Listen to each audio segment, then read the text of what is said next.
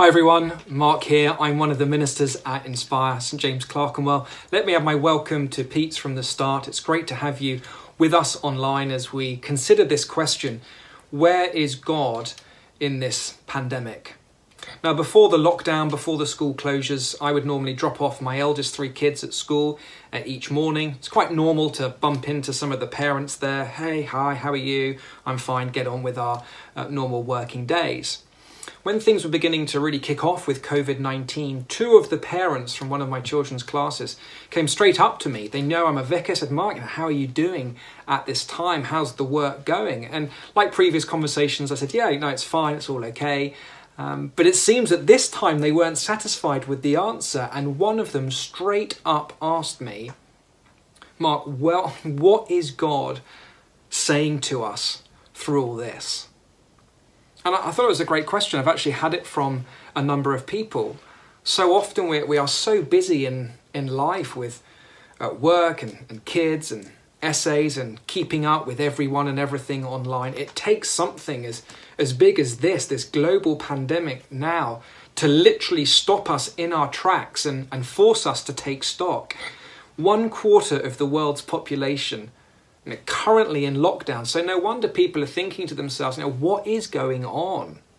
And what does this teach us and show us about ourselves as human beings and what is most important in life? And if God is there, well, what is He saying to us through this? Really important question. Now, if you Google, where is God in this pandemic? You'll get a whole range of answers. For some, God is not there. Um, we are completely on our own. He does not exist. Which, if true, is not the most comforting of answers. We got ourselves into this mess, so how can we be sure that we can get ourselves out of it? And what if we can't flatten the curve? What if we can't protect our healthcare system? What if I get infected? What if I lose my job? And some of you might think to yourself, you know, what is the point of it all anyway? If at the end of the day we're all going to die and any meaning we had to our lives is um, lost forever. Not very comforting if we are all here on our own. Now, there are other people who say, no, God is very much there, uh, very much at work through this pandemic, and this is actually God's judgment on specific people and specific individuals. So the Islamic scholar Hadi al Modarresi um, talks of uh, God, COVID 19 being an act of Allah and divine punishment against the Chinese. The uh, Israeli rabbi Meir Mazuz talks about divine retribution for gay pride parades. And Donald Trump's um, cabinet Bible teacher, Ralph Drollinger, says a similar thing, but also for some reason includes environmentalists uh, on the list um, too. Now, if true, this is not the most hopeful of answers. And some of us might be thinking to ourselves, isn't God supposed to be all loving? Isn't God supposed to be all merciful? Isn't God a God of love and forgiveness? And is really is God really using like COVID nineteen to like punish a specific set of um, people? And is that the sort of God that I'd want to follow today? Anyway, now, it's because of this that one prominent Christian leader uh, here in London has gone to the other extreme and gone so far as to say that the coronavirus is, is not from God at all. But then, you know, isn't God supposed to be in control of all things? And if God is not in control of COVID 19, then what is stopping it f- and stopping this from spiraling completely out of control? So you can see some of the problems with these answers out there. Um, is there a satisfactory one? Uh, one that uh, does justice to God's love and forgiveness, but also His holiness and judgment. One that is comforting, because that's what we need right now, but one that is also true, that is believable and rational. Well, look, I, I believe there is. I believe an answer can be found uniquely in the person of Jesus Christ. And in this encounter with these two sisters, Mary and Martha, in John um, chapter 11, the passage that was just um, read out to us. Christians believe that Jesus is fully human and fully divine. And so, as we see Jesus here responding to suffering, so we get an insight into where God is now in this pandemic and any suffering and loss you and I may be um, facing. Three things for us to see. First, notice how Jesus weeps with us. Let me read from verse 32. When Mary reached the place where Jesus was and saw him, she fell at his feet and said, Lord, if you had been here, my brother would not have died. When Jesus saw her weeping, and the Jews who had come along with her also weeping, he was deeply moved in spirit and troubled. Where have you laid him? he asked. Come and see, Lord, they replied.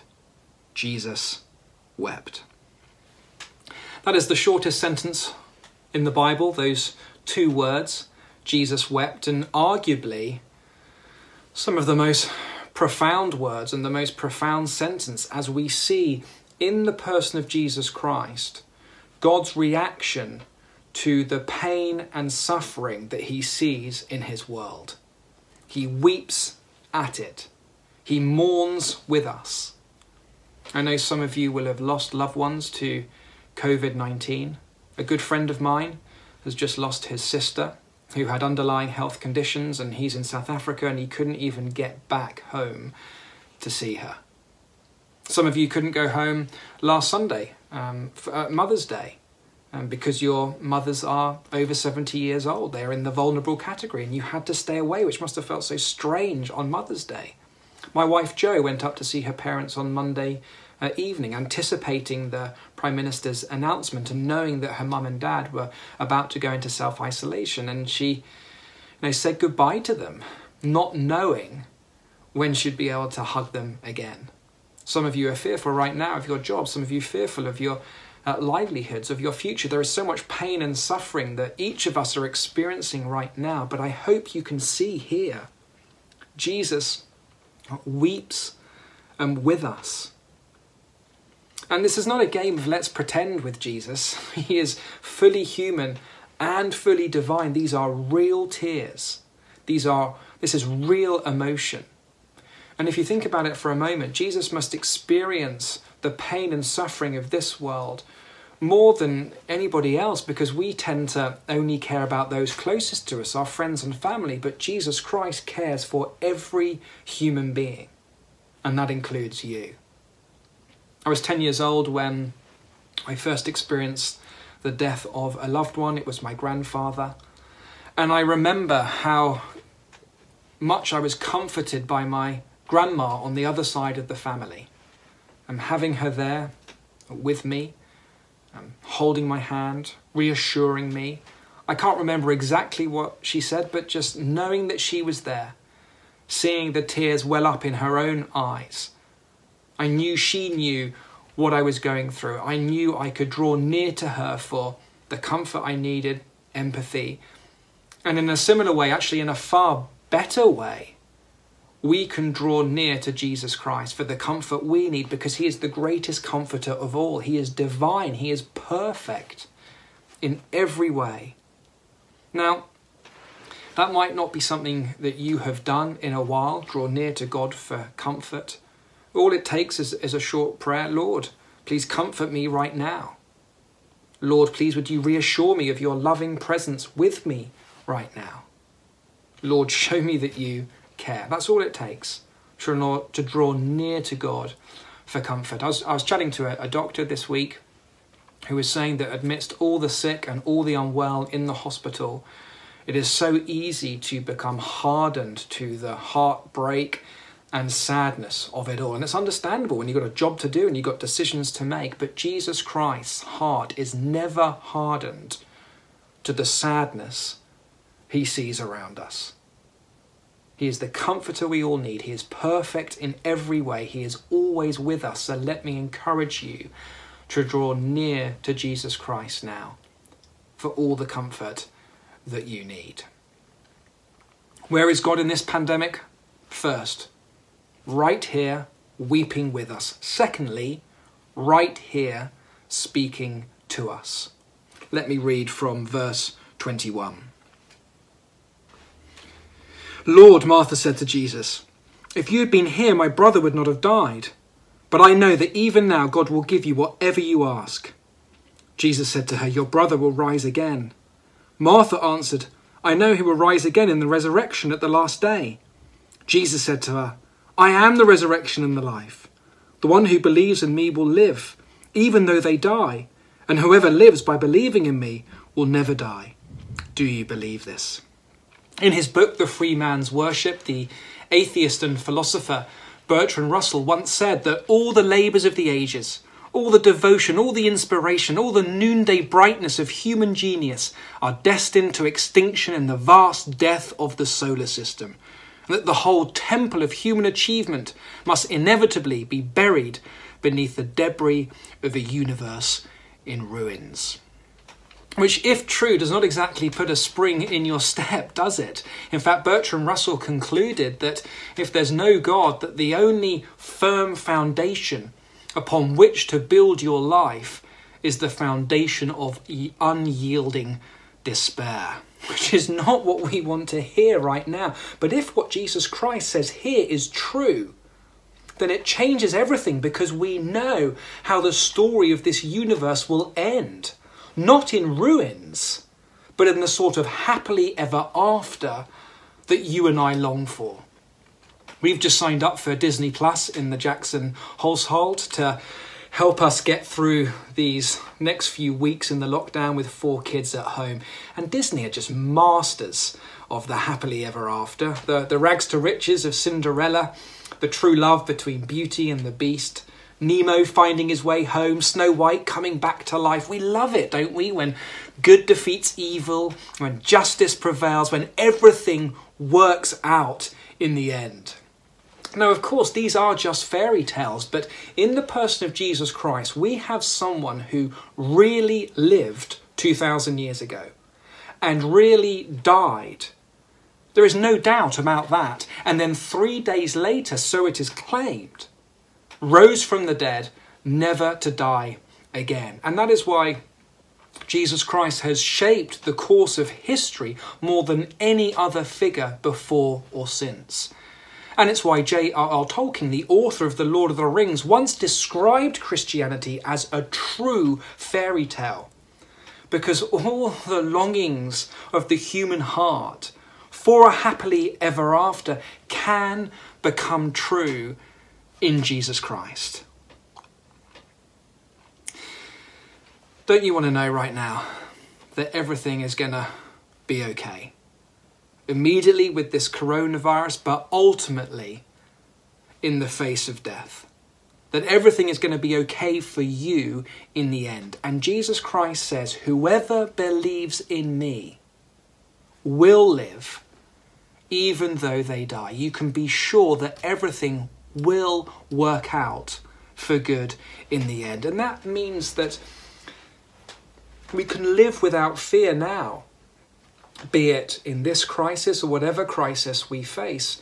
It means we can pour our lives out now for the sake of others, as Eliza is doing in her job, because we know how the story ends.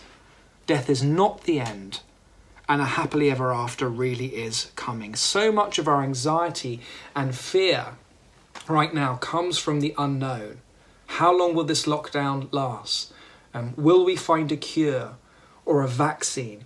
Um, will it be me next with the symptoms? How is this all going to play out? And Jesus Christ is saying, Trust in me, believe in me, and you know how it's all going to play out.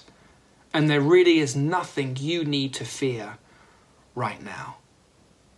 Where is God in this pandemic? He's weeping with us, He is speaking to us. Thirdly and finally, He suffers for us. Let me read from verse 33. When Jesus saw her weeping, and the Jews who had come along with her also weeping, he was deeply moved in spirit and troubled. The Greek word there for deeply troubled is an unusual one. It is often used for the snorting of horses, and when applied to human beings, suggests an anger and outrage and emotional indignation. So, what is Jesus angry about uh, here? Well, uh, some commentators suggest that Jesus is angry about sin and sickness and death, which has invaded his world and has caused so much um, havoc and sorrow.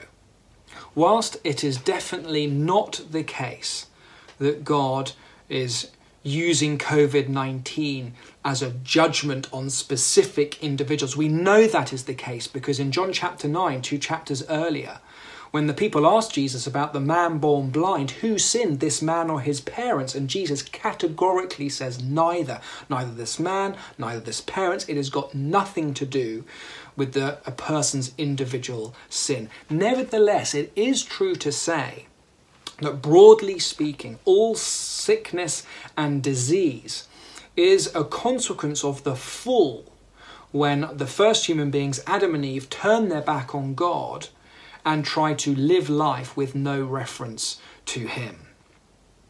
And so, in a general collective sense, it can be said that COVID 19 is a sign of God's judgment upon the world at large but as soon as we say that from a Christian point of view, we immediately need to add that the reason for this judgment is to call people back to God. C.S. Lewis, the author of the Narnia stories, once said, God whispers to us in our pleasures, but shouts to us in our pains. It is his megaphone to rouse a deaf world. Because that is the main thing that God is saying to us through this coronavirus, this global pandemic. Come back to me. And if you have any doubt as to God's love towards you right now, any doubt towards his determination to reach out to you right now, then all you have to do is look at the end of Jesus' life when he is dying on a cross and suffering for you and for me and bearing the judgment of all our sin. Jesus Christ forsaken so we can be forgiven. Jesus Christ dying so that we might live with him both now and forever. Such as his love for you that he would die for you, the lengths that he would go to for you to bear this sort of unimaginable suffering in our place, bearing the sins of the whole world. And unique to the Christian message. It was the Anglican minister and theologian John Stott who said, I could never myself believe in God if it were not for the cross. In the real world of pain, how can you worship a God who is immune to it? But in the person of Jesus Christ, we see that God is not immune to pain and suffering, but suffers for us in the deepest way imaginable to bring us back to Him. Many people think that the good life is found in the avoidance of pain and the pursuit of pleasure. And therefore, this pandemic is really knocking people for six. But Jesus Christ says there is something far greater than that. That life ultimately is about a relationship with Him, the relationship we were made for, a relationship that ultimately makes sense of life now, a relationship which death does not end, and a relationship with, which truly finishes with a happily ever after. So, where is God in this pandemic? Well, see Jesus here weeping with us, tears of comfort. See him speaking to us words of comfort, and ultimately see what he was prepared to go to, go through for us, suffering for us, bearing the judgment of our sin, calling us back to Him now. Well, let me encourage us all to turn to Him now as I lead us in a short prayer. Father God, we thank you very much for sending Jesus Christ uh, into the world. And thank you that as we see him respond to the pain and suffering that Mary and Martha are going through with the loss of their brother, so we see you and your response, the suffering we are facing now. Thank you that you weep with us, mourn with us. Thank you that you speak to us words of comfort and hope. Thank you that we see how much you do love us because you're prepared to suffer for us uh, in this way. Would we hear your call now to come back to you. And we ask it for Jesus' sake. Amen.